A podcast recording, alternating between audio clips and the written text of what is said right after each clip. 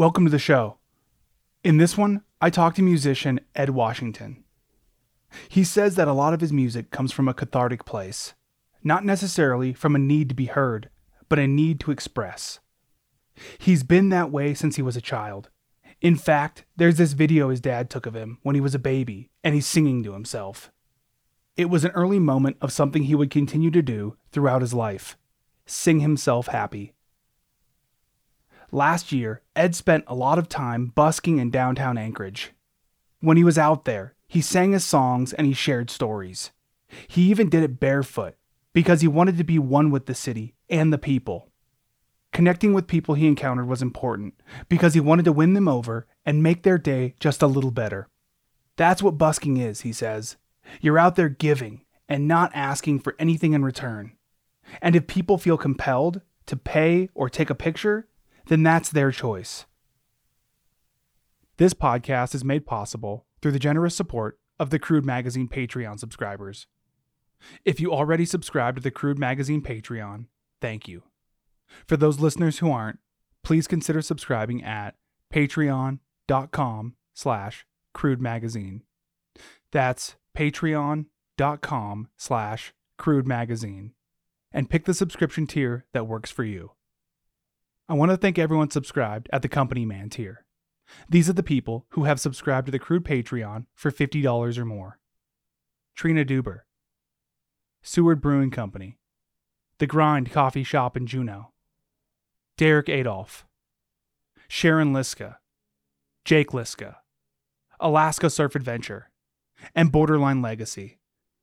Thank you to all the Patreon subscribers. Your money and your support make these conversations possible. You can also support this podcast with a one-time payment at buymeacoffee.com slash crude magazine. That's buymeacoffee.com slash crude magazine. And if you have a chance to rate or review Crude Conversations on Apple Podcasts, please do.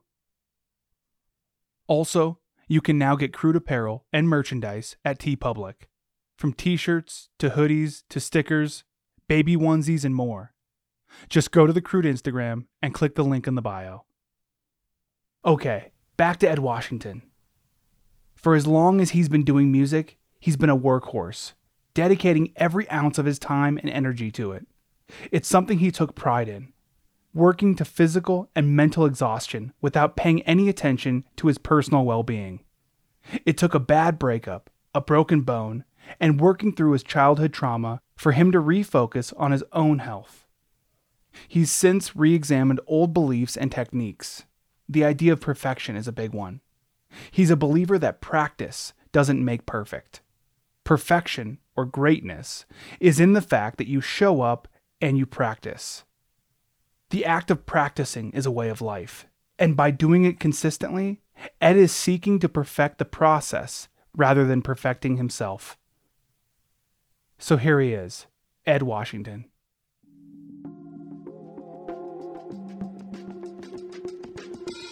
this red light right here, it means we're recording. Okay, fired up. Crude conversations. Listen more, then you talk. Go to work. So we had to start like 10 to 15 minutes late because you got caught up at work. What do you do for work? I'm a long term sub at West High School and I'm currently teaching a lit class. So, um, and not slang lit, but uh, literature. but my class, my class is pretty lit. So, as the youngins would say. And it's the same class.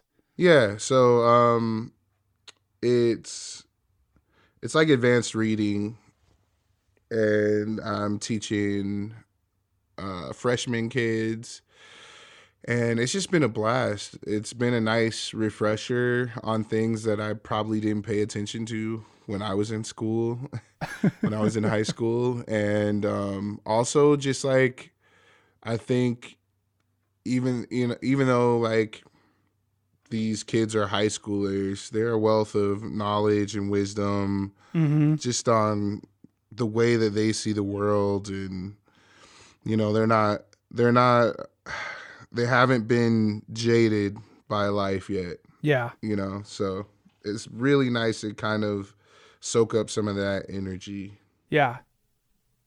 Yeah, after college and actually a couple years after I got back from college to Alaska, I sub. So so two separate times, you know, back in 2011 and then Okay.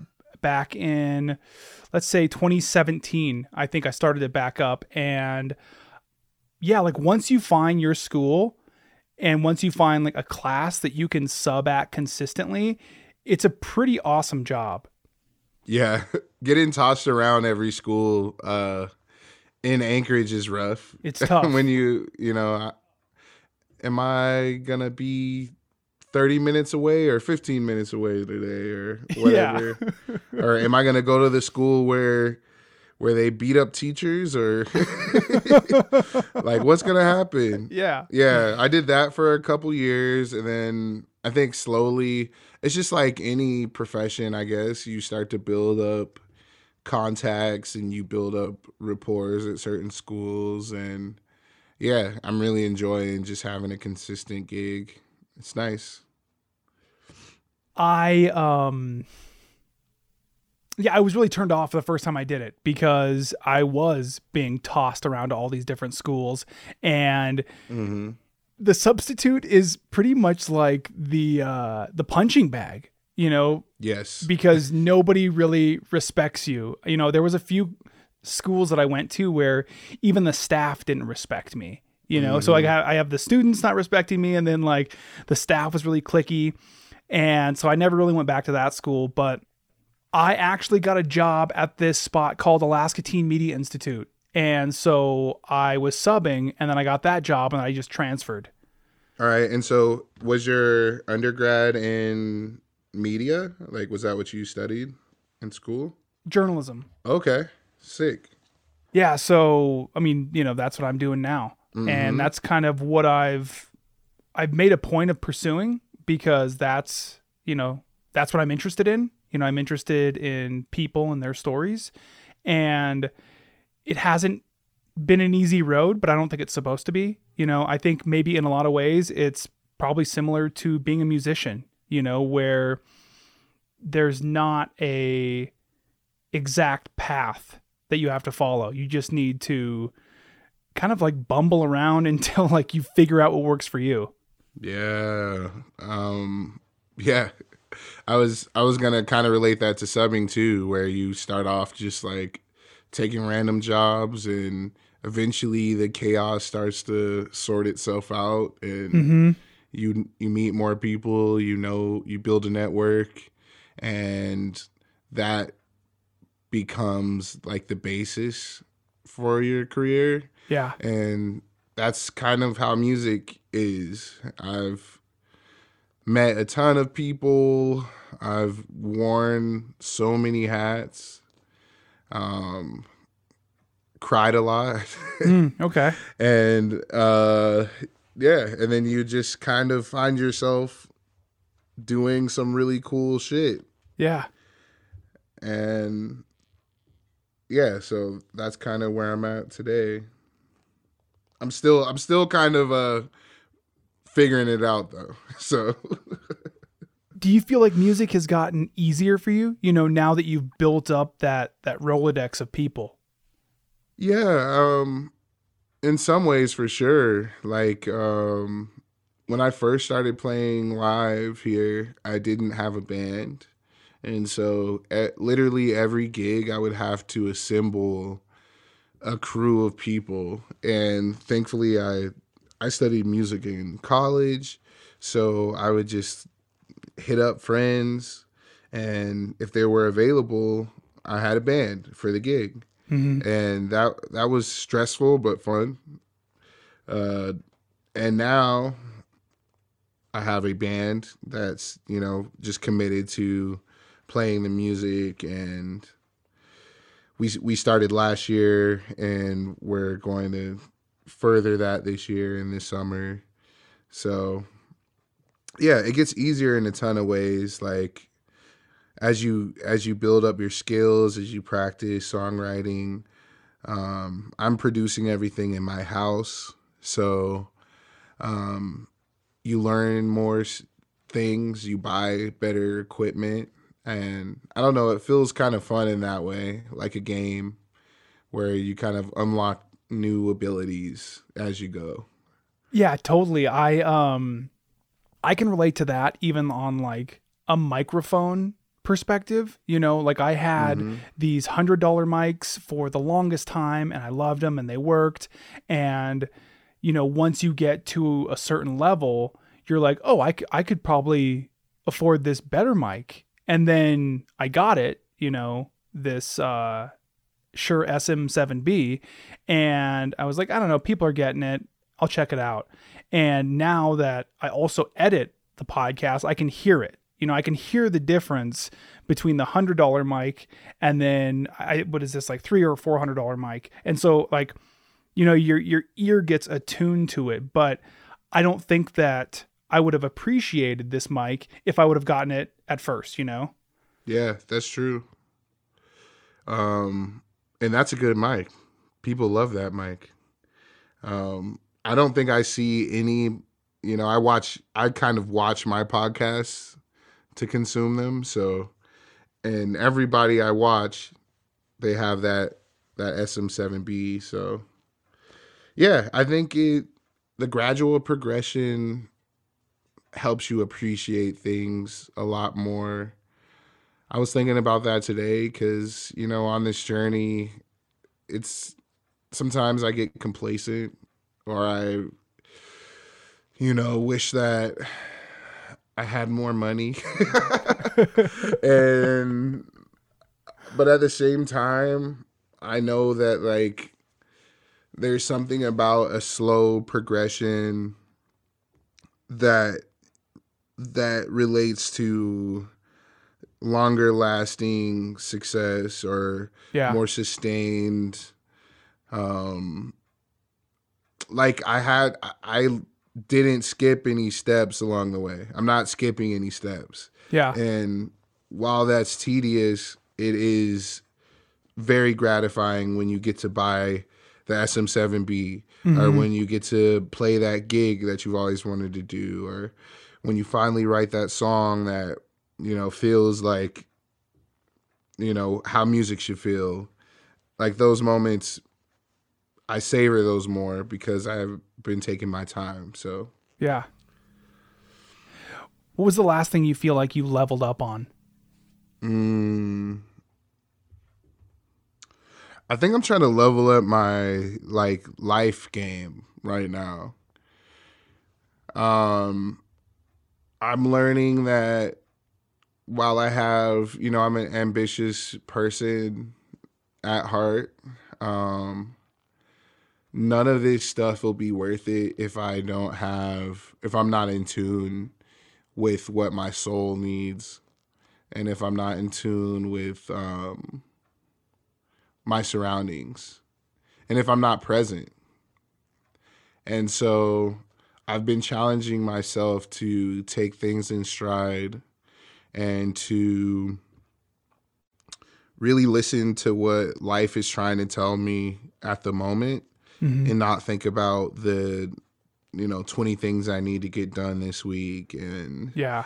um you know are focusing on how i'm not good i'm not where i want to be yet and you know all of the all of the toxic sort of things that artists kind of buy into because of social media and all of that. So yeah i feel like the thing that i've leveled up on or am, uh, or that i'm focusing on leveling up on right now is just uh understanding me more, giving myself a break, uh, focusing on what matters, like family and love and friendships, all these things that need nurturing. That it's real. It's really easy to let fall by the wayside, especially if like I don't know. Like there is this culture, especially in hip hop and R and B, where it's like if you're not in the studio every day,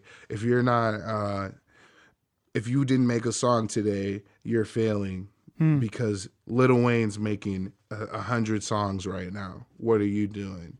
You know, and Yeah. so I I don't subscribe to that. I think the best stuff comes out of out of me when I'm happy. And what do you think your soul needs right now? I'm learning how to rest.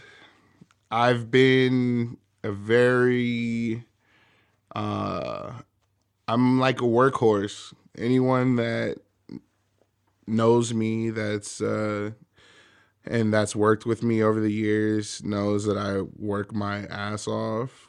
And it's something I kind of like took pride in. But I've never really worked hard to like to when it comes to well-being. Like in some ways yes like i've but it's always been un- under the guise of like wanting to make my art better or wanting to be better in my craft. So i'd go to the gym but it was to like be better on stage versus like to feel good. Mm-hmm. or I'd meditate and it was to make sure I wasn't anxious for a show rather than like f- actually meditating like wanting nothing like just be being silent. And so I'm just kind of relearning some stuff and re reframing things and giving myself a chance to to rest. Yeah. Um, yoga is a great metaphor for life for me in the sense of like throughout a session of yoga, um, you have a collection of postures, and one of the postures is always going to be savasana. And savasana is called corpse pose, and essentially you're just you lay down, you don't move, and the your teacher will encourage you to get into that posture as quickly as you can and to just like try to find st- stillness. How how quickly can you drop into stillness? Mm-hmm. And in life i think we kind of have to approach rest and being restful in in a similar way especially if you're someone that um works really hard. Yeah. like you, you have to work hard to rest. You also studied psychology in college, right? i did.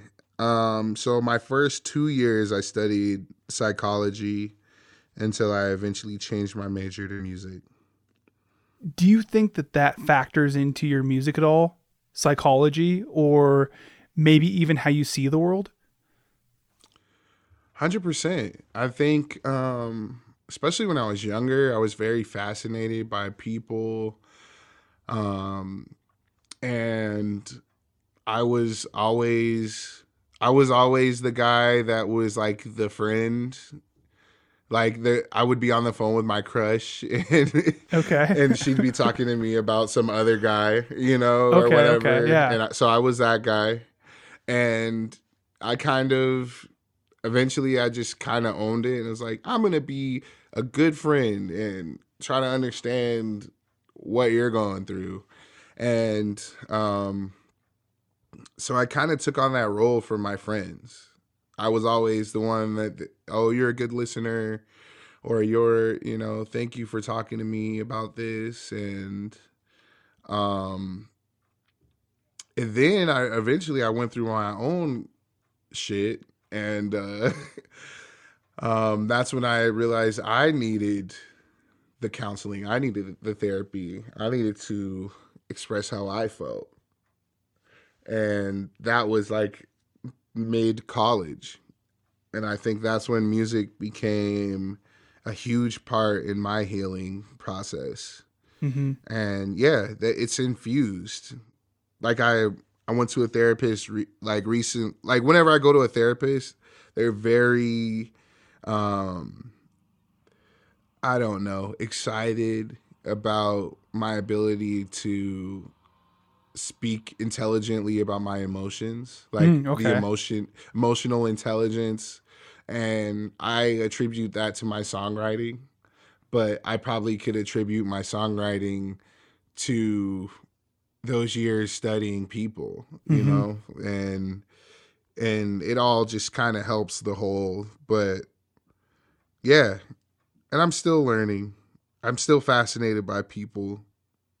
Was there a point in college you know you're in you're in a psychology class and something hits you you know hits you on like a personal level Hmm.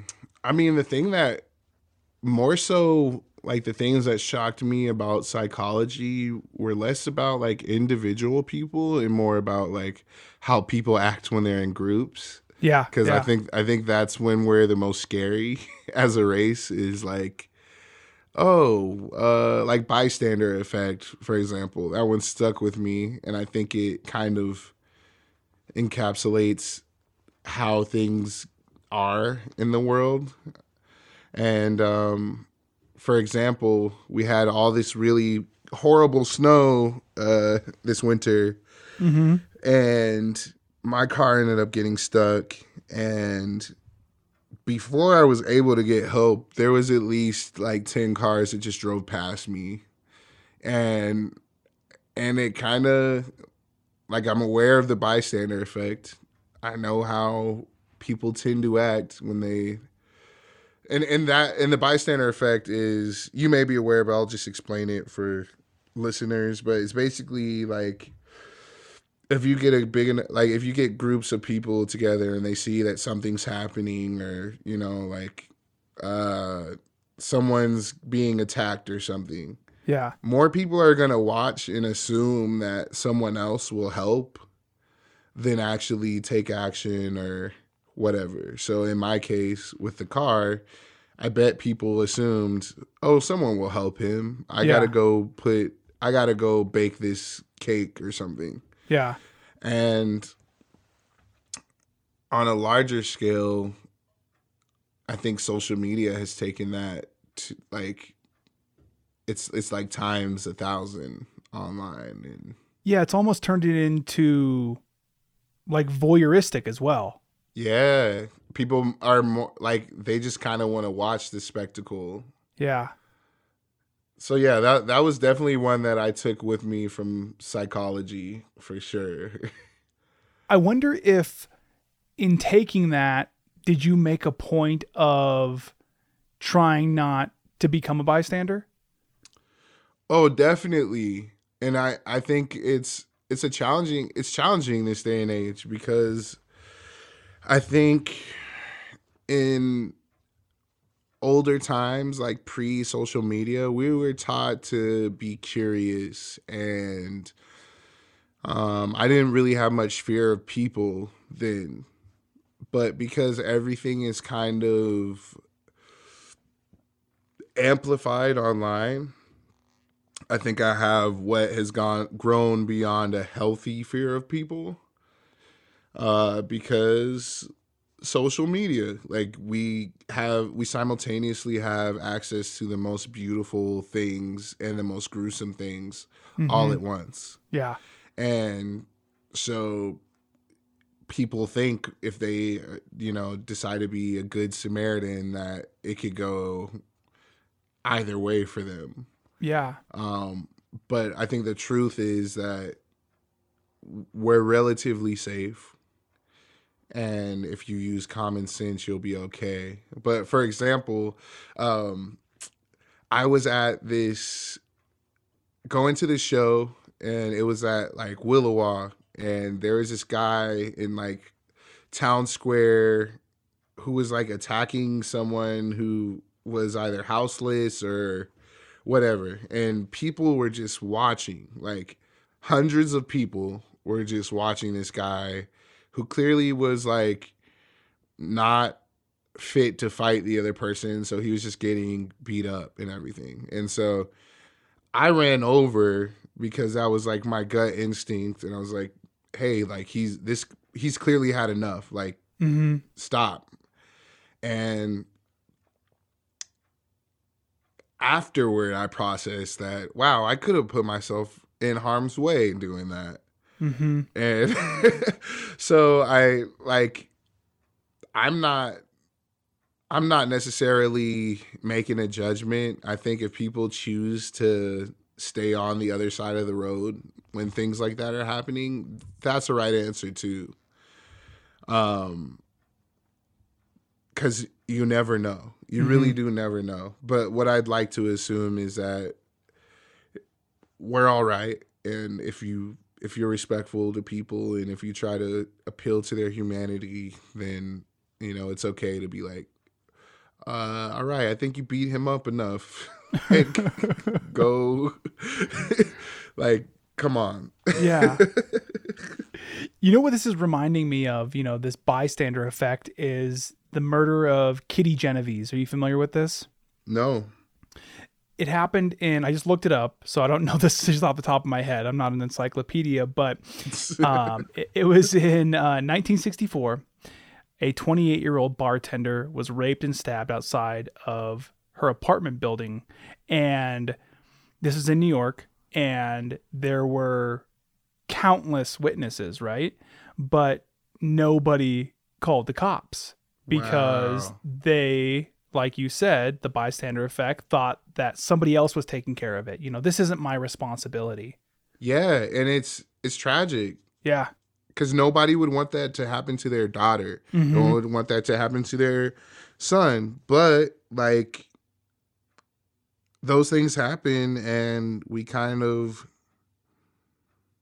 turn away from it or we yeah, I don't know. It's that's very scary to think about. Yeah. And that's a tragic very tragic story. Did you watch the uh the Dahmer thing on Netflix, the Jeffrey Dahmer show? I didn't watch that. Um, but actually, really quick. So I'm just like kind of scanning through the Wikipedia, and it says the incident, this uh, murder of Kitty Genovese, prompted inquiries into what became known as the bystander effect or Genovese syndrome. Wow. Yeah. Yeah. It's crazy. I was gonna relate that to the um to the Dahmer thing because he so he had a next door neighbor that resisted that urge to just like let it be. And she was like calling and it kind of it was really horrific to just think about. I think sometimes uh reenactments in film kind of make it less gruesome because I don't know if you could really reflect reality. Um, and maybe that was their, maybe they did that to make it more pal- palatable for us. But just thinking about it and being like, wait, that was a real person Yeah. that sat ne- next door to someone um, murdering people like like every night almost or however long Yeah. you know 30 30 plus people. And she did everything she could. She called the cops she whatever. That really shook me. Um and then the bystander effect became like it was like the police were more so in the bystander effect. They were well and it also was more about the neighborhood he was in and the fact that they didn't really care for the citizens in that area it gets deep there's a lot of uh intersectionality that probably comes into play with all of this Yeah. And even looking at it from like a personal perspective, it's like, um, am I actually perceiving what I think I'm perceiving, or am I kind of implanting what I think I'm seeing?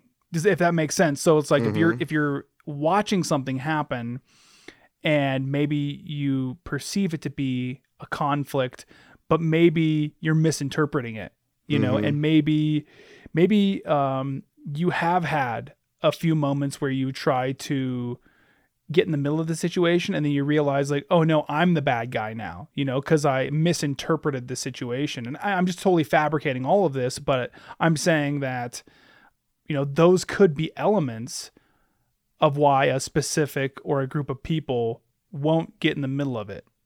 Yeah, I think there's a ton of different s- scenarios. It's it's a tough one. I think largely like we're we're more taught to kind of mind our own business. And and minding your own business is more related to survival. like Mm-hmm. I, I think mostly people are just trying to live peaceful lives and sometimes getting into other people's mess uh complicates your life You know, earlier you said that you went through your own shit. What did that look like? dude i was a mess um and i think the more i heal the more i kind of like uh can acknowledge that i was down bad. But um just typical stuff that artists go through. Uh you get that like one heartbreak that kind of sends you sends you on your on your path on your spiritual journey. Hmm and um yeah i did a lot of learning about myself. I did a lot of psychedelics. I uh smoked a lot of weed. I i partied. And not a lot of that came from a place of like I think me getting into psychedelics was like wanting to heal and like that was the guise of it. Hmm. But then it it turned more into wanting to kind of escape. And that's that's where the unhealthy came from. Like that that that that was the part that I felt was a little less healthy. Hmm. And um yeah, I through that process I learned a lot about myself as one might. Um but I, I truly feel like um like a lot of this stuff kind of happened around 2016. I feel like now I'm kind of like coming out on the other end Mhm. and like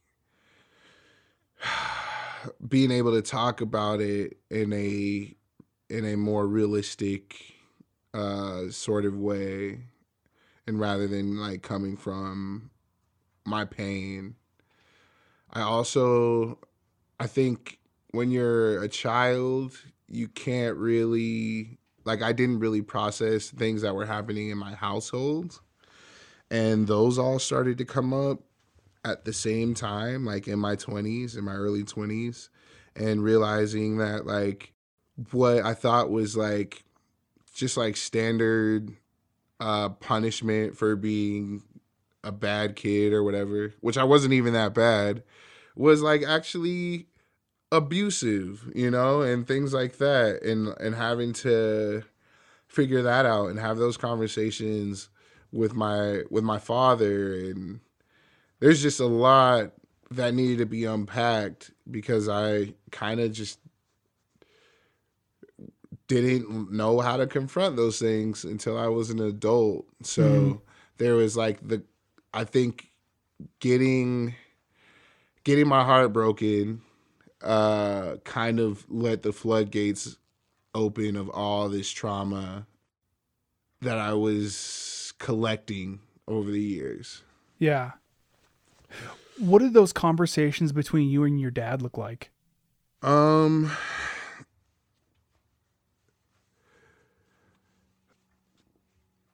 I, I think we've gotten to a, a lot better place now. It's interesting. I guess I can kind of tie in our whole conversation with a lot of this stuff. Like, so me and my father would butt heads because I'm I'm very I'm what people would call hard headed, and I and I like to ki- kind of go by the beat of my own drum. Mm-hmm. And if if a rule or whatever didn't make sense to me, I was I was definitely the child that would ask why. Okay. and my my father is military and more authoritarian so it's it's like two it's like an immov- unmoving object meeting an unstoppable force and and so with that we we butt heads a lot when I was younger and things would happen or escalate to a point where like I like family would tell me, "Oh, like you and your dad got in a fight or something." But I was like 12 or younger, mm-hmm. and as I would when I started subbing in my 20s, I started to see kids that were my size at that time. And then realizing, "Oh wow, like middle schoolers are very tiny, Yeah. very Yeah. small, not capable of uh, fighting, you know, and definitely not fighting adults. Yeah. And um, that was what sort of started to like open my eyes to, oh, wait, um, maybe I wasn't like, maybe this, there was more there than that. Maybe I suffered some trauma from abuse. hmm I'll say all that to say that my dad grew up in a different time, a different culture, and I think a lot of people in the black community are raised with like corporal punishment and so it's normalized in our community. Like my mom would talk about how her dad like if they talked back or something, they'd get like hit in the mouth. And that was like for them, that's something that they and I think it's you know, I'm I bet that there's some psychology on that too, where like siblings after going through stuff like that, they laugh and talk about it like it's a badge of honor or like some uh, an experience that they went through. And when when you, they talk about it it's almost like they talk about it fondly and i Mhm. had to like tell my my mom and my uncle and all that like you guys like that's abuse and i think like that's how you start to break down these constructs and get rid of like the generational trauma that has happened hmm is to be able to sit cross generation and like be like, hey, that wasn't right.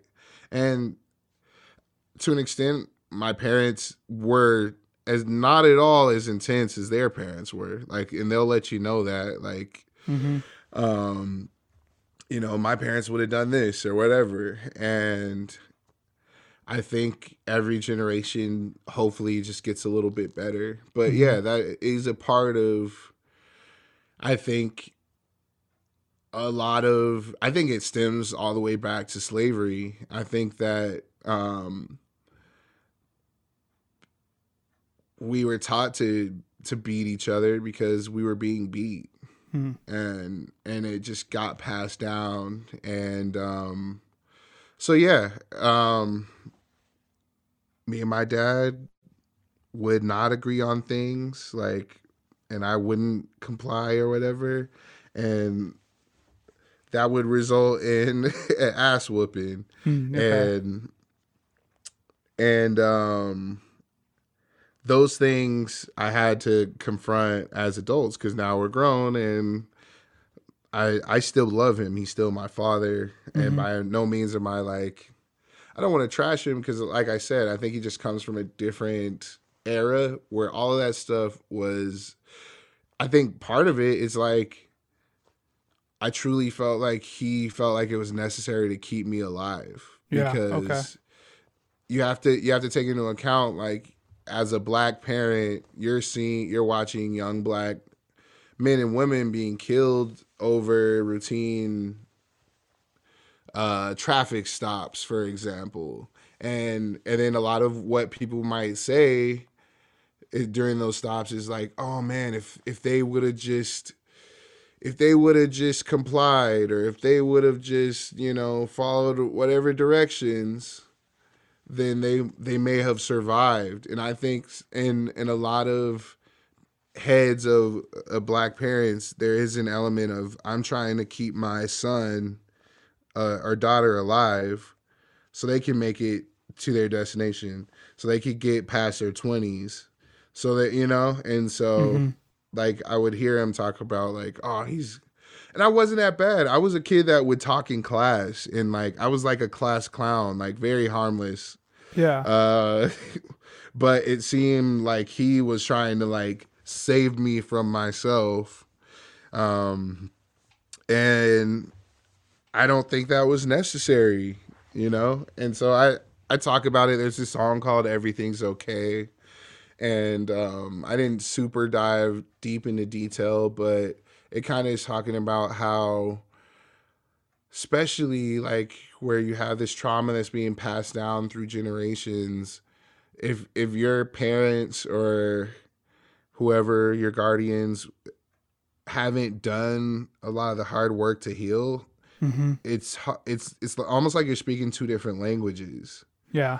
um and so while he acknowledges like he's sorry for the fact that he hurt me i still think that in some ways he doesn't think that he was off the mark and he was just doing what what how he was brought up you know Yeah. Yeah. It sounds like your parents, I mean, just like anybody's parents and past generations, is, you know, they're going through their own trauma. And it sounds like your parents obviously loved you. So they're using the tools that they learned with. Hundred percent. And so that's the part where I have to reconcile and be like, okay, well, um, are you are you familiar with the book all about all about love? I'm not, no. Um, it's all about love by how am I spacing on her name?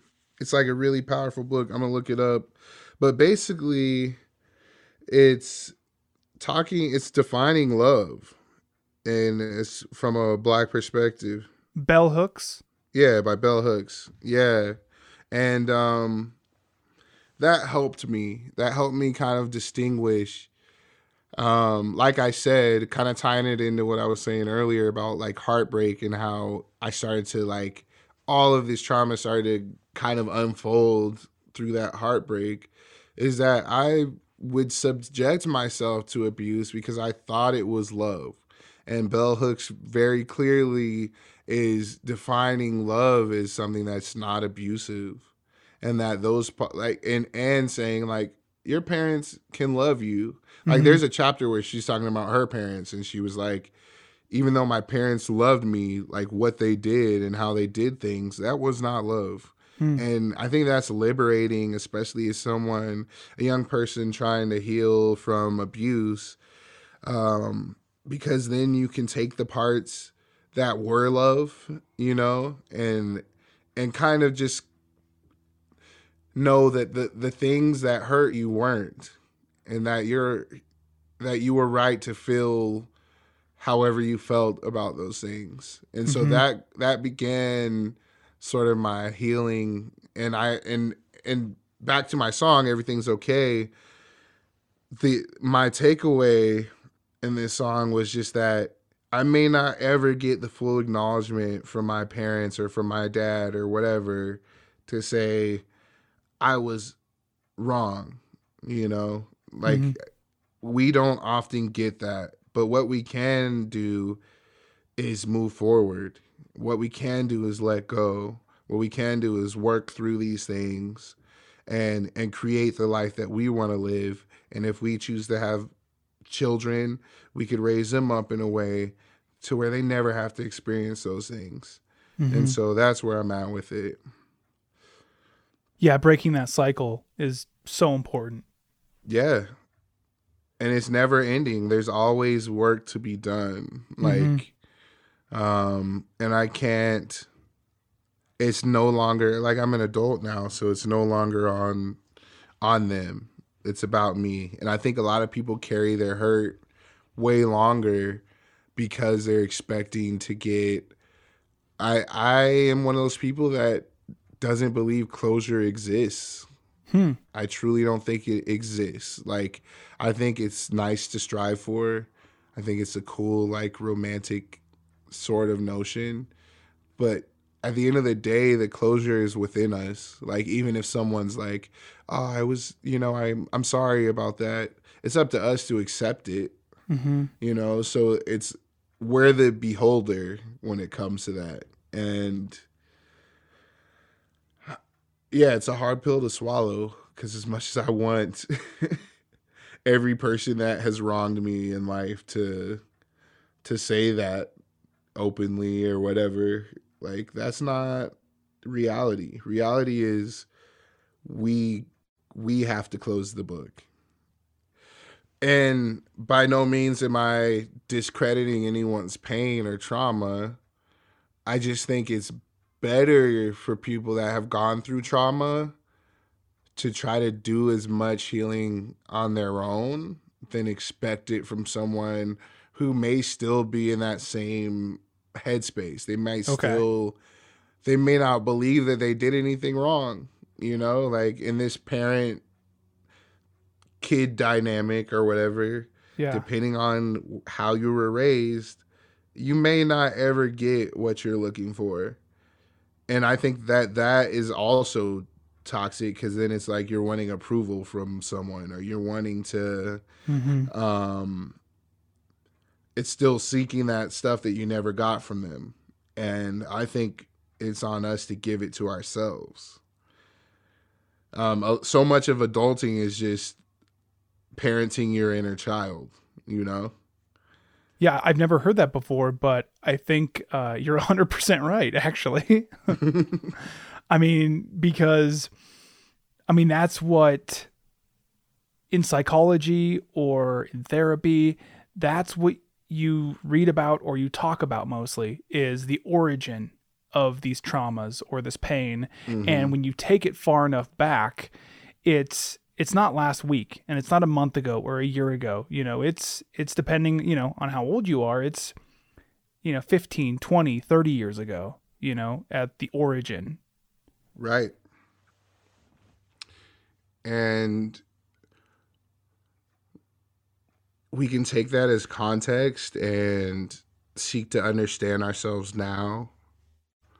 Or we can kind of like wallow in it and carry it the rest of our lives. mm-hmm. And I think that's a trap.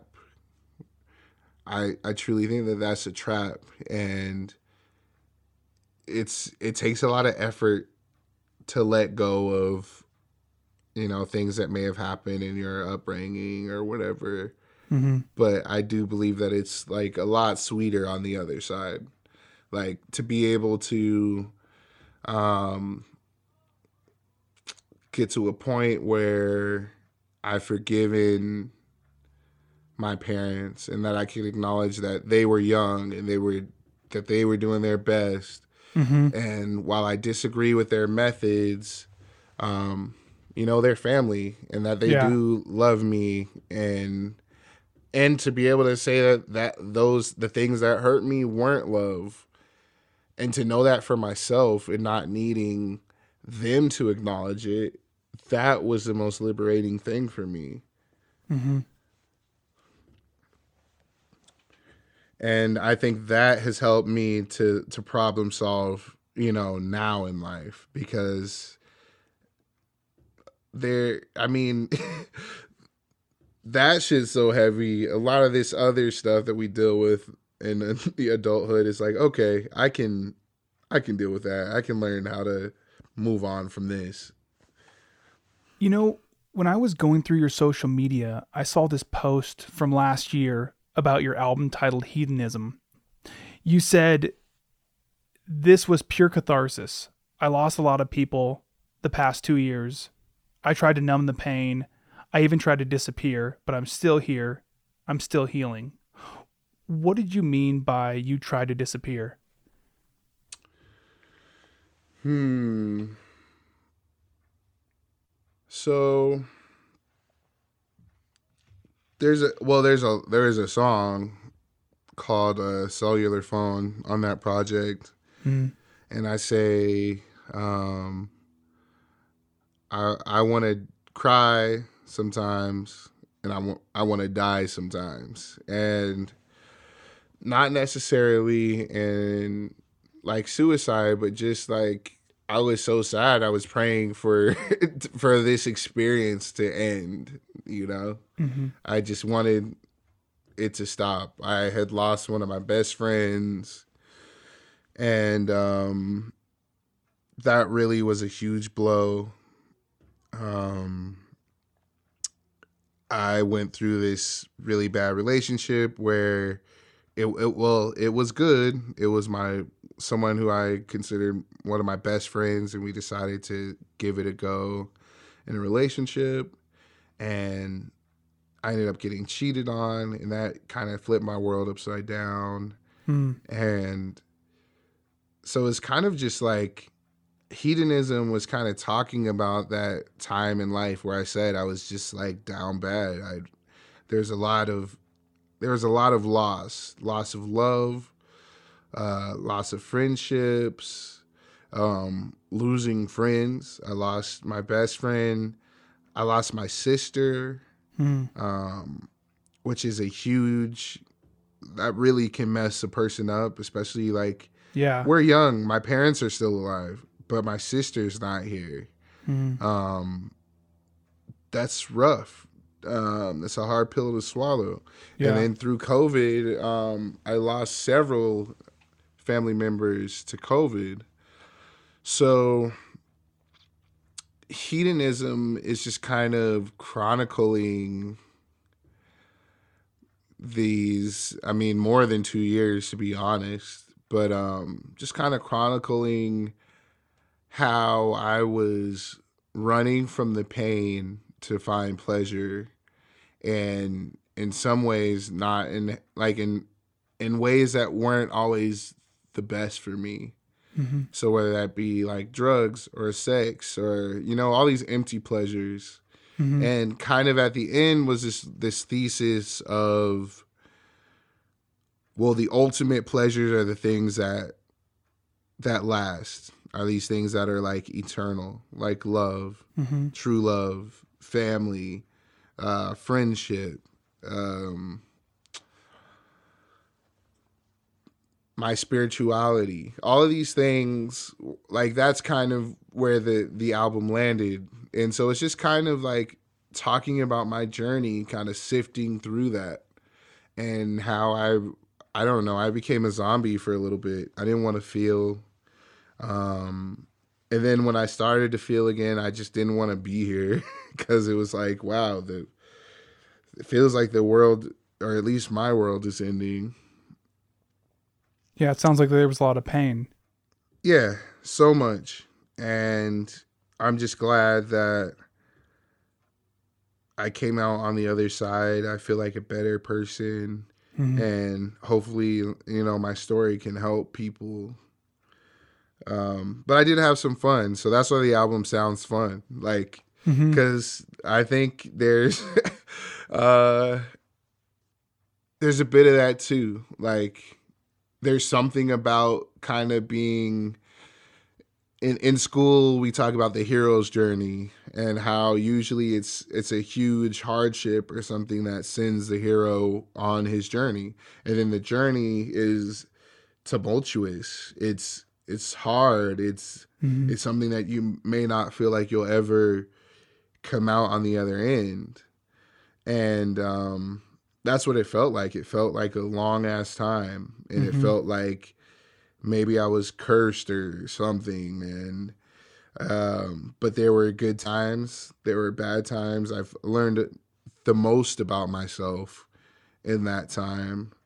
And uh i'm here to tell the story so Yeah. You know, I saw this video on your social media where you're singing on the streets of downtown Anchorage. Do you do that often? Go to public areas and sing? do I? Is uh is water wet? uh so yeah, um so I've bust before, but not to the to the volume that I did this last year. And um I kind of chronicled it um online and everything, so it became kind of like a thing and I was out there literally every day. I was out there every day, um, just singing, singing my my heart out. Yeah. And for me, it was like I could get paid to to practice, but for people, it kind of was like a thing, and like tourists loved it. It was just like, "Are you gonna be out tomorrow? I want to, you know, my son's not here, but I want him to see you or uh, whatever." And um, yeah, it felt like a great way to connect with the community and help enrich the the tourist community because there's a lot of like the hot dog stands and stuff out on Fourth Avenue. They really enjoyed having me around because people stuck around longer. They might buy a second dog, you know? So Mm-hmm. it was a very symbiotic relationship. I ask that because whenever I see someone doing that, singing in public, I think there are at least a few psychological elements to the whole thing. For one, what are you, as the musician, trying to accomplish? Mm. Yeah, I wanted to be. To me, it was a chance to play and practice at the same time. And by play, I mean like have fun with it. And so, um, because what I viewed is the the more um, formal version of what I do is when I play with my band or when I'm playing at a venue and it's there's flyers and all this stuff. This was just like a more casual like I'm going to be outside and I'm going to connect with the community in a real way. Mm-hmm. Even down to the point of like I had my sandals on. Like I wanted to touch the soil. No, truly, because I, I felt like there's some energy in that. And so Yeah. I I was one with uh, downtown Anchorage, and I built a rapport with everyone, and that and that was the part that, again, was a, a, a little part of my hero's journey because you're coming in as an outsider, like some people might know me, but like I'm I'm in these people's space, and to slowly over the summer win people over, uh, whether or not it's the businesses or the tourists or the um like there there's a huge houseless community out there and like getting to know them and them showing their appreciation for what I do and thinking that like maybe I'm making their day a little bit better. That felt so good, you know? And so yeah, there's a lot that I worked on and part of it was just service. Like can I just give? And essentially, that's what busking is. You're giving. You're not necessarily asking for anything, and people feel compelled to come up to you, to pay you, to um, ask if they could take a picture, or just to say, "Wow, keep up the good work," and that felt good. That's great. When you think about your performances, performing in venues or even on the streets, are you doing your songs or are you sharing stories or are you sharing a message? I think it's all of it. I think uh, that's what we do as as individuals in this experience in this life on this earth is like we're we're the story.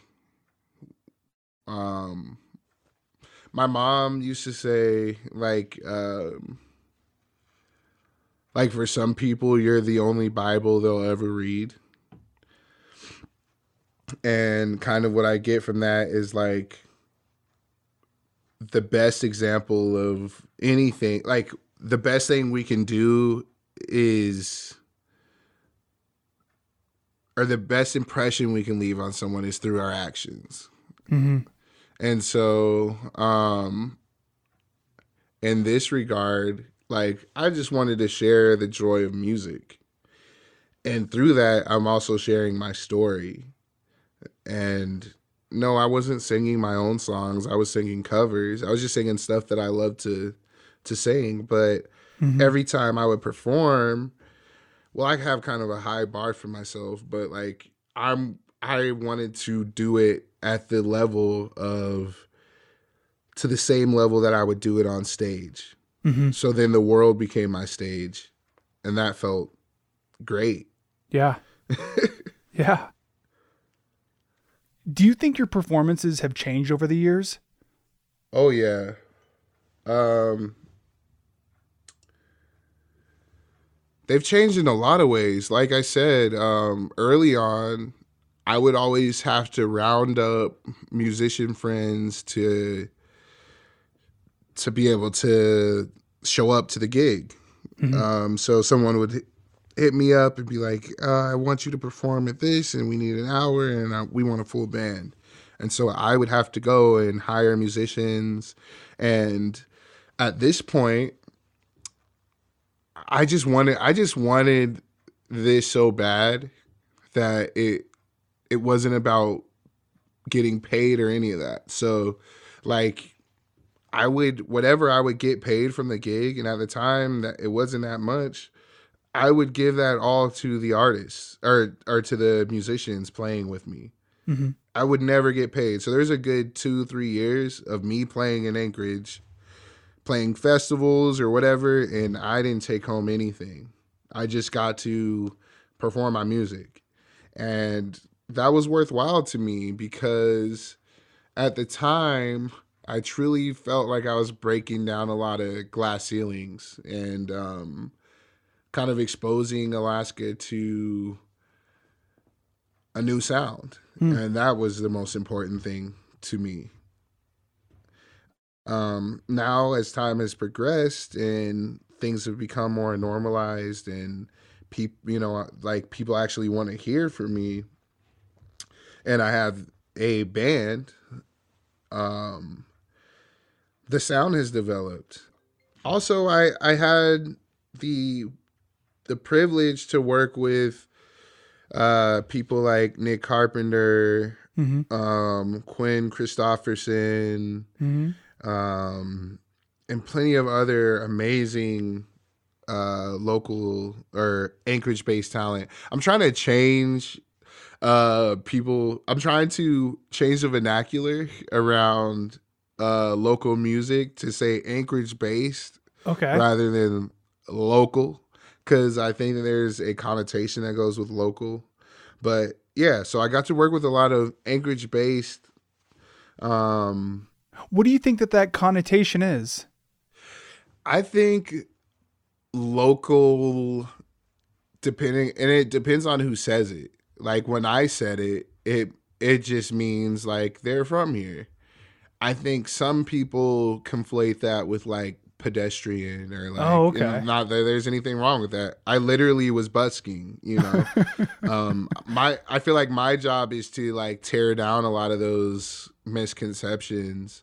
But like I do think that in the verbiage people use it especially since the art is infused with commerce at this level like Mm-hmm. it means something it, and so the way artists are dressed and seen in this town i think needs to change because if you, if you look at the landscape of anchorage there's so much like live music is a huge backbone of this thing whether Mhm. it be in tourism whether it be in the bar scene Yeah. whether it be uh, in park events like we're always there we were essential workers like through through um, covid we were still working Mhm. people that probably you would think are more essential than musicians had their time off musicians were still working we're still doing entertaining people keeping people smiling. And Mm-hmm. i think that that deserves a level of uh respect. Yeah. and and so i think something as simple as that helps. Because then it's like well you're anchorage based but you're not just here. Like for example um medium build is constantly on tour. And so they're known around the world but they're based here and so i just i feel like that's a proper term Yeah, I think so too. You know, like you, I don't say local with any negative connotation, but I know exactly what you're talking about. Yeah, and so, um, yeah, I've worked with with um a lot of Anchorage based talent, and that really helped improve. I, I think what we do best here is like we've got some really sick songwriters. Like the Yeah. singer songwriter scene is very strong and it's cultivated, and there's like there's like this big brother big sister program where like we all look out for each other. We all care about the craft. And I think that that is so powerful. hmm And that is what I was raised in. And so, yeah, the music has improved a lot. Like to answer your question, um, the music is just better now. like Okay. it's a lot has improved and and it's a full blown thing now. It's about it's not just hey, could you please listen to my song that I uploaded on SoundCloud hmm or whatever. It's it's like come into this experience that I've crafted uh for you. And it's about like I have my partner, my fiance, Kayla, uh, she does all my art. Uh, she does all the photography. She shoots the videos. I edit the videos. It's like a truly a a team is is being formed now, and so things are being done at a higher level um, than I could ever do on my own. So yeah, a lot has changed since those beginning years. And when did you start singing? So singing has been the thing that has kind of been there my whole life. When I was when I was a baby, my dad has these like old videos of me just like I didn't have an imaginary friend. I just would sing my like I would sing to myself.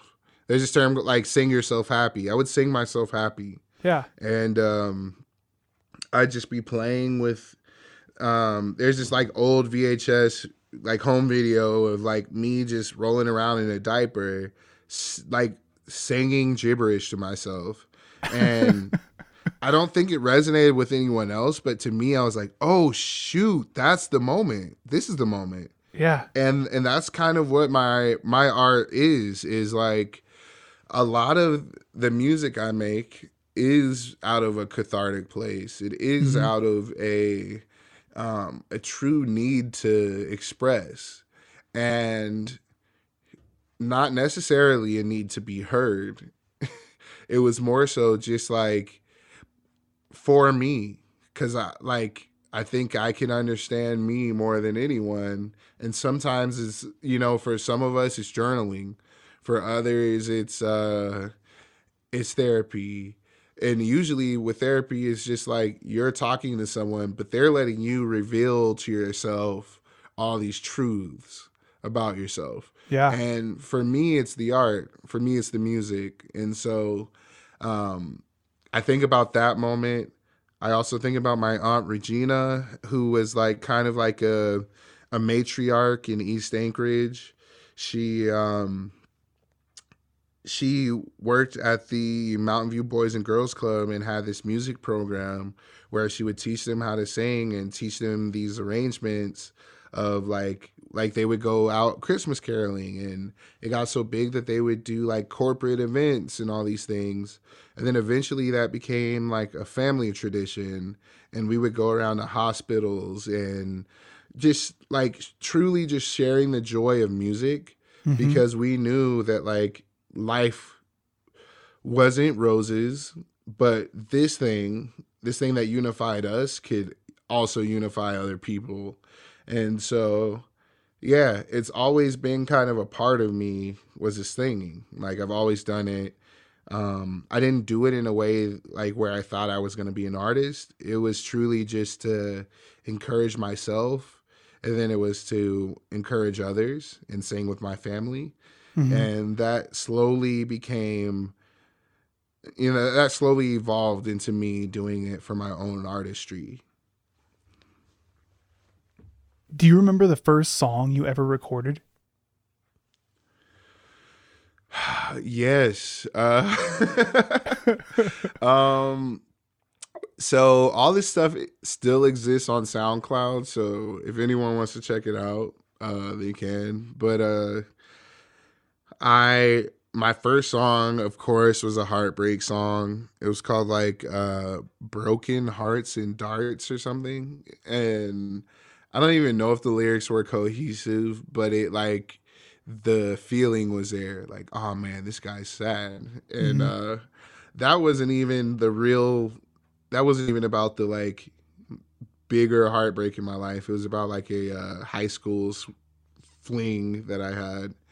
But um yeah that was my first song and i recorded it myself and it was on garageband and i produced it and everything and that kind of set me on my way like that is my business model like uh, to keep as most people know to make music is is a very expensive uh, craft to be in. It's a very expensive hobby to have.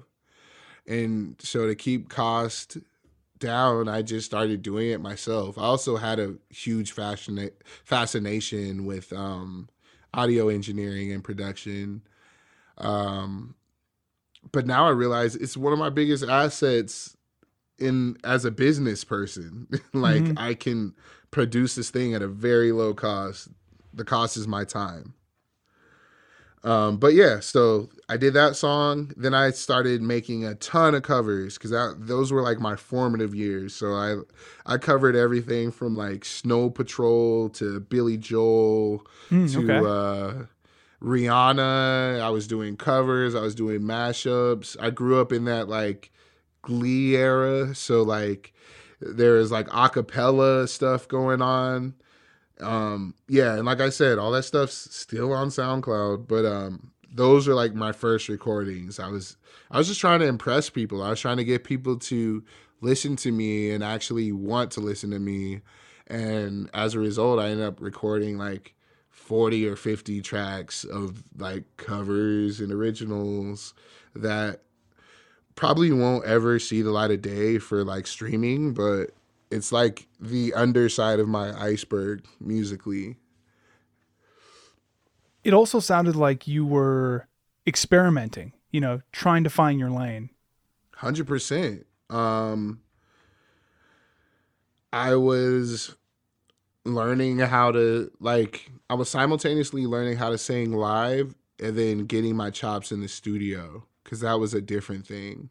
Yeah. And um, we didn't talk about this, but um, one year of my college, my first year, my freshman year, I went out of state for school. And that's when I met a ton of just really amazing artists. Um, I went to a school called Old Dominion University. And at the school, there were kids that were like interning for Timbaland and hmm. stuff. So the quality and level of their stuff was just mind blowing. And I think there's something that clicks in in our heads as human beings when we see that someone. It's like when the first person lit fire. I'm sure everyone else was mm-hmm. like, "Oh shoot, we could do that!" Like what? and so like it was like I was experiencing fire, like figuratively what they were playing was just fire. And I was like, oh my gosh, wait, like you're the same age as me and you just made this on your laptop? And that that really just blew the top off. Yeah. And then I got on this journey to just like sonically, how far can I take it? What can I do? Um, I always do this, but I met like Masego there. If you're familiar with his music, and he's huge now. Back in the day, he was just carrying his laptop around, and he had Ableton, and he had a mic, and he had a keyboard, mm-hmm. and he had his um his saxophone, and he would just do live shows like that, and he'd go around on a longboard, and all of those things just really inspired me. It was like, no, you could do this even if you don't have, you know, as much support. I think Anchorage, there, I, there's a lot of uh, rich artists here. there's a lot of people that have uh they went to Sitka Fine Arts Camp and Okay. all like they got to do all the fun things and so to be able to go to a place where like kids were literally coming from nothing and then making shit that was like clearly nationally like recognized or recognized by one of my idols like Timbaland it was like whoa okay I can do this too Yeah. That's inspiring. yeah very inspiring Nowadays, when you work on a song, how do you know when that song is done? It's a feeling. It's it's more of a feeling than a than a question. Um there's something that happens in my like with my ears. Like Mhm. I, I can tell if something's missing something, whether it be like some depth sonically or some uh like instrumentation or whatever. I think just from putting up so many reps of working on songs, completing songs, it became a feeling. What Mhm. used to be a question is now a feeling. And um yeah, it's just it's done when it feels like it's done. I don't know if that answers your question, but No, it totally answers my question. I I feel like that feeling is the culmination of all of your past experiences with music, your understanding of timing within music, your understanding of where pieces belong in a song, mm-hmm. you know, your understanding of how other people uh, you know, interact with that music and and that's just a few off the top of my head, but I think it's it's all those things plus so many more that I probably can't think of at this point. But you have to, you know, apply your intuition, you know, your your cumulative intuition to this sound, you know. Yeah, and I think it's like this endless thing. Like and that's the part that like is simul like it's very exciting, but it could also like eat you alive. It can be like discouraging because it's like while I feel like there's a feeling, right? And it feels Mhm. like the songs are done, as my skill set grows, as my ears become more refined, as my as my taste becomes more refined, then there's more work to be done. And so then you have to look at past works for like, okay, that is what it was, and like still be proud of those. But like on newer stuff, uh, there may be more harmonies, there may be more layers, more subtleties that get infused in the work. And I don't know, like I am constantly just making it harder for, for myself in those ways. I think that that probably just means you're getting better. You're being more critical of your stuff. Oh yeah. Yeah, 100%. And that's a more of a personal thing. I don't necessarily feel external pressure, but I do feel it for myself. I I think that there's something that's been put on my heart to just really take take this music thing as far as I can and and that has nothing to do with a, a career trajectory and more so just like I want to make the best art that I possibly can and I know that I haven't completely tapped into all of my potential. Do you feel like you're getting close? No, I don't want to. I don't want to ever feel that way, to be honest. I think I want to kind of continue to feel. I want to make. sh- I want to make stuff that moves me, Mhm. and there's there's things that are that feel good. There's things that um I feel like I like was able to express the emotion or whatever. Mhm. But like there's I can count on my hand the ones that are like truly just like moving or like where I like cried at the end of the session or things like that.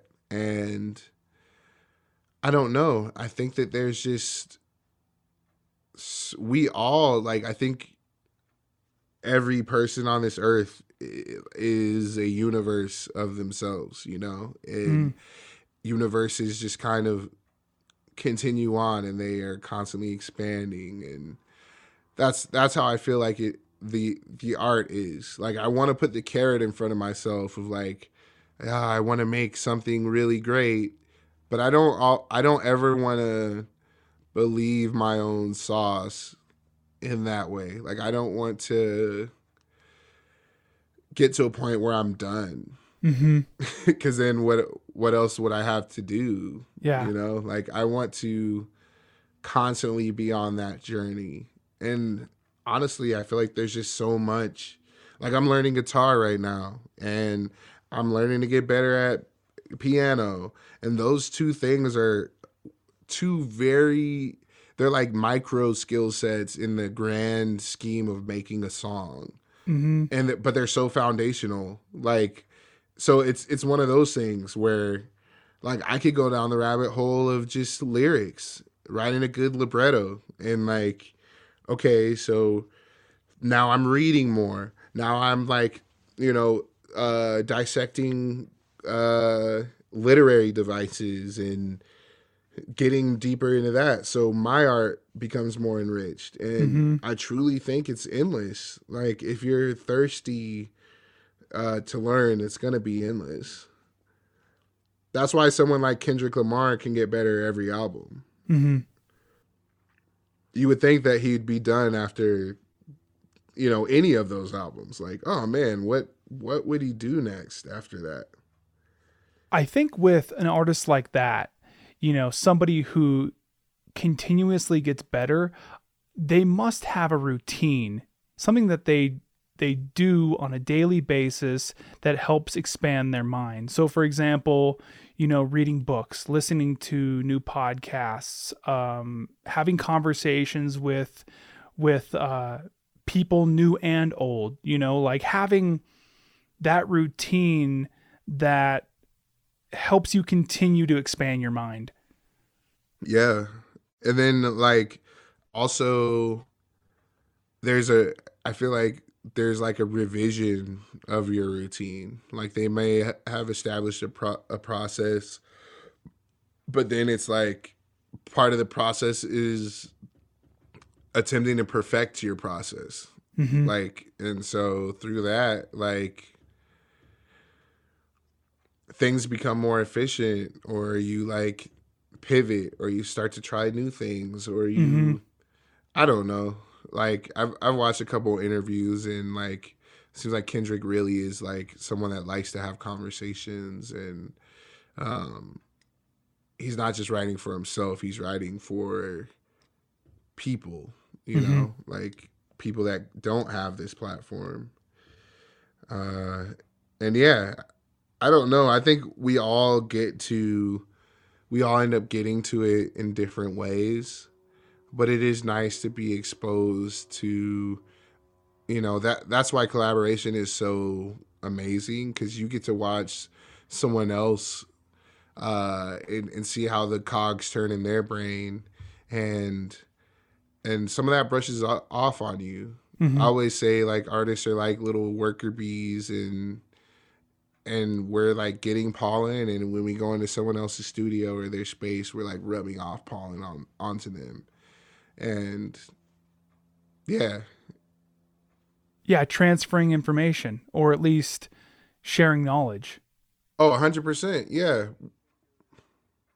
I think it's hard not to rub off on each other in some ways and i think in a certain sense like artists are very at least the ones i've been exposed to were very pers- protective of our space and our hearts and our like this this is sacred what we do. And so if we're letting someone into that space it's usually someone that we want there. Mhm. and and that energy is is an energy that we want there. And yeah i i would attribute a lot of my growth to not only my own like personal drive, but also to my environment and to the people that I've came up around. Mm-hmm.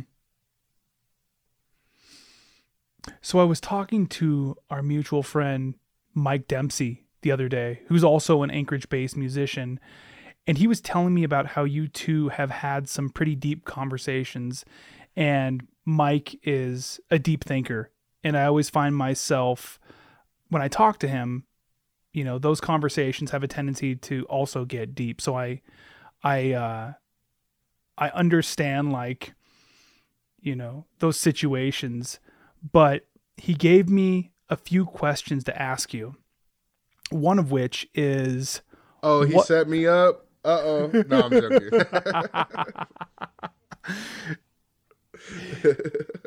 he says um or he asks what does the word practice mean to you? oh, dang, that's a good question. so I am working to dismantle the the um, belief that practice makes perfect. I think it's something. It, I think it's admirable to strive for it, and I think that there are there are humans that exemplify it. They're so good. It's almost like they're a robot. Mm-hmm. But it's it's like constantly dividing something. Like you can divide something till infinity and you can get pretty darn close to zero, but you're never going to hit zero. You know? And Mhm. and that's how I feel perfection is. So I think that practice um I use the analogy of like yoga, for example. Um, I just love yoga and I go and I feel like I get a lot of gems about life. But they talk about the yoga practice and how it's net like it's not perfect. It's it's giving your best in that day. Yeah. And it's a process and it's constant. It's never ending. So as soon as you get it out of your head that like I'm gonna practice until I'm great, and the and you realize that the greatness is the fact that you it's in the showing up it's in the it's in the practice. Mm-hmm. um like that's what it is for me. Practice is is like a it's a way of life. It's a um it's a method in which I, in which I train um but it's also it's an it's an intimate thing. It's a personal thing. Mm-hmm. it's it's me getting in tune with myself.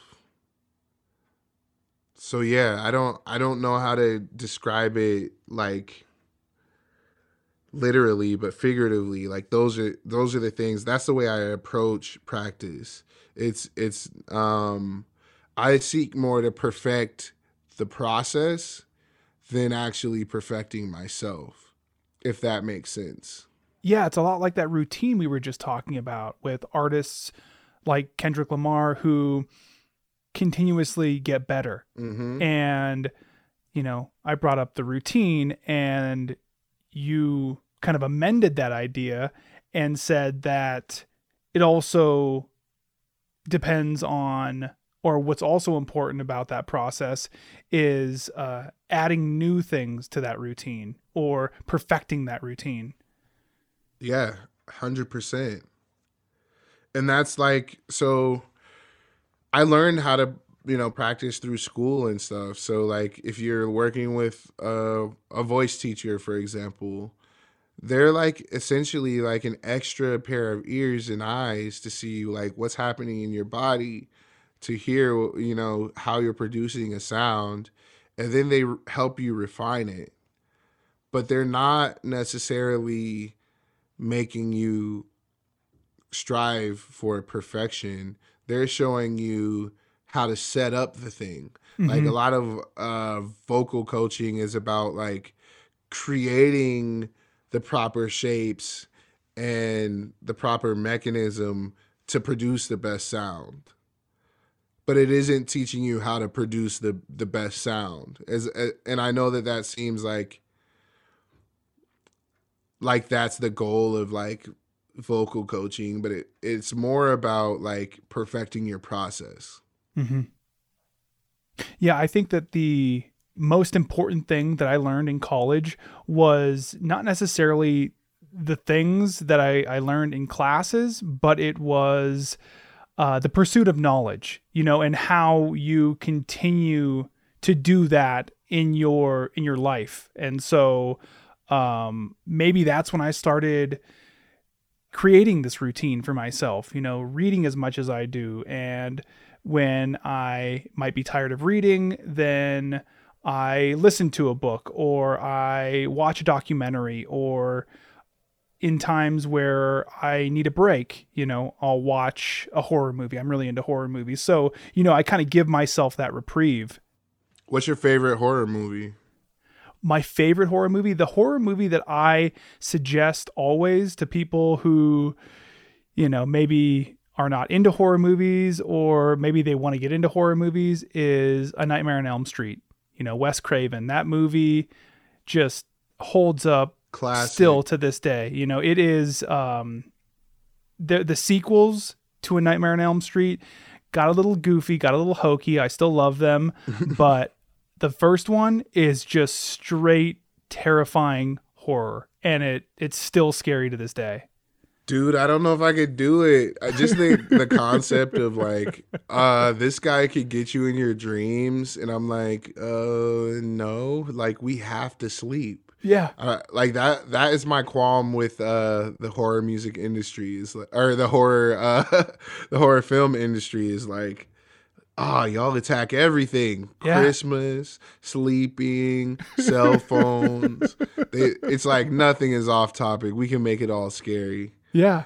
Um, but yeah, I get what you're saying. Yeah, and um, I'm glad you men- mentioned rest because, like, like I said, in in my perfecting of my process, um, I learned that I had to take more time to to relax and to not always be trying to get input always you know um i in this world we live in i feel like it is a rat race to like learn as much as you can and go and never miss the gym and Yeah. uh and make sure you always respond to every text you get and it it can be a lot and i don't Mhm. think we're meant to live that way so there yeah i think it's necessary um i was gonna bring in like an example of like i used to lift a lot and a lot about lifting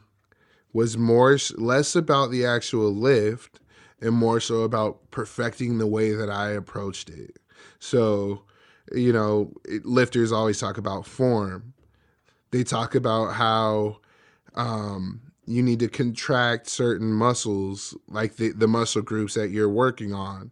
How it like the best way to grow your muscles might be to split up days, and so you do legs this day, and you might do chest and back the next day and, and what muscle groups work together. All of this is a perfection of the process and not necessarily a perfection of you. That is just a byproduct of perfecting your process. Yeah. You know, it's all these external things, your diet, um, taking a rest day. Like, you know, that's another example of where rest is positive. Like, you need time for all those muscles that you've torn to to heal and heal back stronger. Mm-hmm. So I think practice to me is is that more holistic view and knowing that I can perfect the process and in that process of perfecting the process I might become closer to perfect but I'll never I don't think I'll ever be perfect. I don't think that's something to strive for. Yeah. And I think that that's a moving target. You know, once you get to a point where maybe today, if you were to look in the future, you're like, oh, that's perfection. But, you know, Ed in the future may not feel that that's the perfection that you're striving for now. Yeah. The goalposts will move. Do you feel like you're hard on yourself or do you give yourself some latitude? Uh, yes, I, I think I'm hard on myself, but it's something that now I'm consciously aware of and I'm I'm working on. Mhm. But there's a lot to there's a lot in society that reinforces that, like social media. Um, I don't think that we were meant as people to just be aware of everything and everything great and horrible all at the same time. Mhm. And that's like the internet. It's like we know like I just saw this video of Beyonce performing in Dubai and it was like, wow, this person has to be like an angel or something. Like how the heck can she do that? And she was like singing this melisma as she was like ascending into the air and there were fireworks just shooting all behind her and everything. and like um kind of hard not to be you know hard on yourself when you're aware like that motherfuckers are levitating and singing at the same time but like But she has a team, you know. We were talking about collaboration earlier. yeah she has a team. She has a team. She's had she's had years of like yes there are professionals that do things at a professional level but there's mm-hmm. also something to be said about them being given space to fully expand into whatever they're doing. Mm-hmm. And like i love artists like uh kendrick beyonce a lot of these artists that have longer careers where you can see like no they're growing and changing and learning too as they go. And like um it's it's so inspiring to see like wow she's in rare form right now. And like isn't that such a flex to say as someone that's already put like 20 plus years in the game and she's still like learning? Yeah. and that's what inspires me and that's like i'm learning to give myself grace because i'm learning that a lot of the people that we tend to put on pedestals here in society are truly just like they're learning like the rest of us they gave themselves the grace not to be perfect yeah. if you if you listen to anybody's first project or their first appearance on something it was not as good as what we know them to be now it Mhm. never is. So yeah, I'm learning to give myself grace. Shout out to my fiance. She really is like she taught me a lot about that. Um last year, um, well actually two years ago, 2021 in December though, so like coming into 2022, Mhm. I broke my ankle. Oh. And that was really a hard pill to swallow for me because I'd never dealt with a, a you know, a big uh, a an injury this severe and I ended up having to have surgery and I was a bit hard on myself. Like that's when I wrote my last album because I had all this extra time, but I like because I'm such a a busy bee workhorse type of person, Mhm. I created new things for myself to do. So then I I was an avid reader during that period of time because I couldn't leave the house and I like I would watch films, but they only had they could only be the like critically acclaimed best films of all time that I never got to watch or you know like Yeah. all this stuff that's just like come on guy like and so I'm just challenging myself now to like can you have fun like can can we have mm-hmm. fun because I think a lot of the best art and a lot of the stuff that speaks to people comes from that place like you know like it's not from this pretentious I need to know everything. I need to learn everything place. Like that stuff helps. That builds builds up your skill set so you can execute. But that's not that's not where the sauce is. The sauce is in in the joy. I agree with that to a certain extent because I think that if you were to go back and, you know, tell yourself that, hey, just have fun, and, you know, past you actually took that advice and you did just have fun, I think that your music would sound a lot different. And I think that possibly it would be less contemplative. But I, I really have learned to kind of give myself grace in my younger years, you know, when I was mm. younger and appreciate what I was doing and what I was trying to do because now I'm the culmination of all of that, you know, and I wouldn't be exactly who I am right now in this moment without you know almost being militant like you were talking about like I have to watch these movies. I have to catch up and uh or I guess I have to catch up in this conversation. You know, I have to have this Academy Award movie from 1943 under my belt or you know whatever because in that moment I thought that I needed it. Yeah, and that's a good that's a good point. And yeah, I guess I'm trying to find a balance of like giving my body a rest before my body tells me to sit down, you know? And I think in the past I w- I would go so hard that it would only be when I'm sick. It would only be when I injured myself that I would take a second to like reflect. And um yeah, I don't think I'll ever stop uh working my ass off. I I think I like that part about myself. I think from a very young age I knew that I wasn't that it wasn't going to be my talent that got me through the door. It was going to be my hard work and and that's something that I appreciate my dad for instilling in me that like you're going to have to work your like you're just going to have to work. And Mhm. um I appreciate that because it makes me more excited to do that because I feel like that's where I feel like that is one of my gifts is to to work hard at something, especially things that I care about. And so, yeah, you're right. All of those things add up to you know where I'm at today and they're to continue to to push me forward because it's fun. Like I at the end of the day, I just like it. I enjoyed that moment. Like I didn't enjoy having a broken ankle, but I really enjoyed being able to learn. And Yeah. I was one of the kids like in college if if I could have just stayed there if it wasn't going to add soul crushing debt into my life, like I would just be a professional student forever. I think I actually might have been the same way. And I think that it was probably good that I wasn't able to because I really enjoyed college. You know, I loved uh, going to classes, learning, you know, at the beginning of the year, picking up the syllabus and going and buying all your brand new books and then like splaying them out in front of you when you got back to your apartment and just being excited, you know, about how in depth you're going to go in all of them.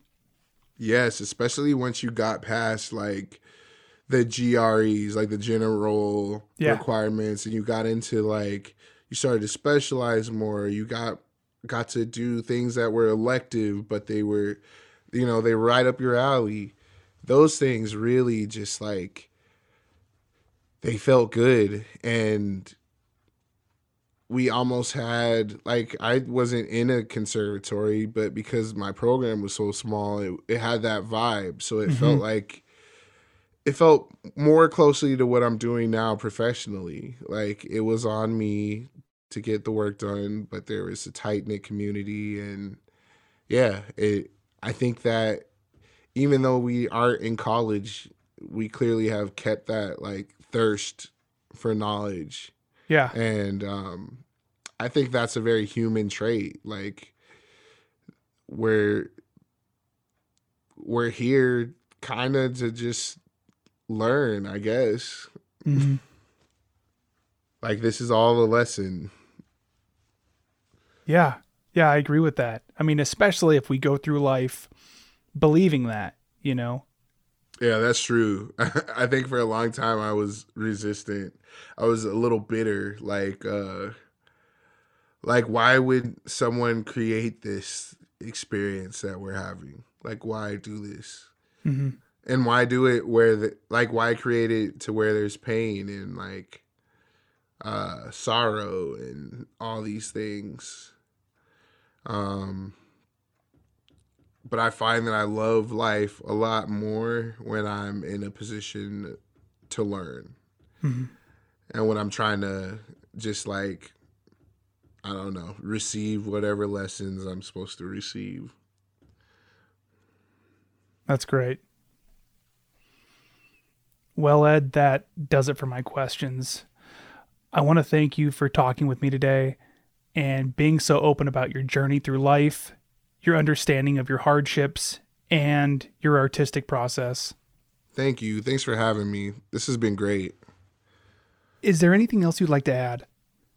just like I hope people listening that they can take something away from it and maybe it helps them heal and move forward because that kind of seems like the theme of of our conversation so yeah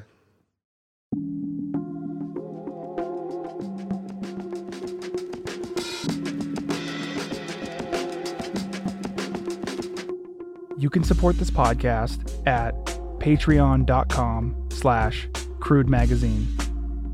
You can also support this podcast with a one-time payment at buymeacoffee.com slash crude magazine. Crude Conversations is written, hosted, and produced by me, Cody Liska, for Crude Magazine. Music was produced by Alcoda Beats.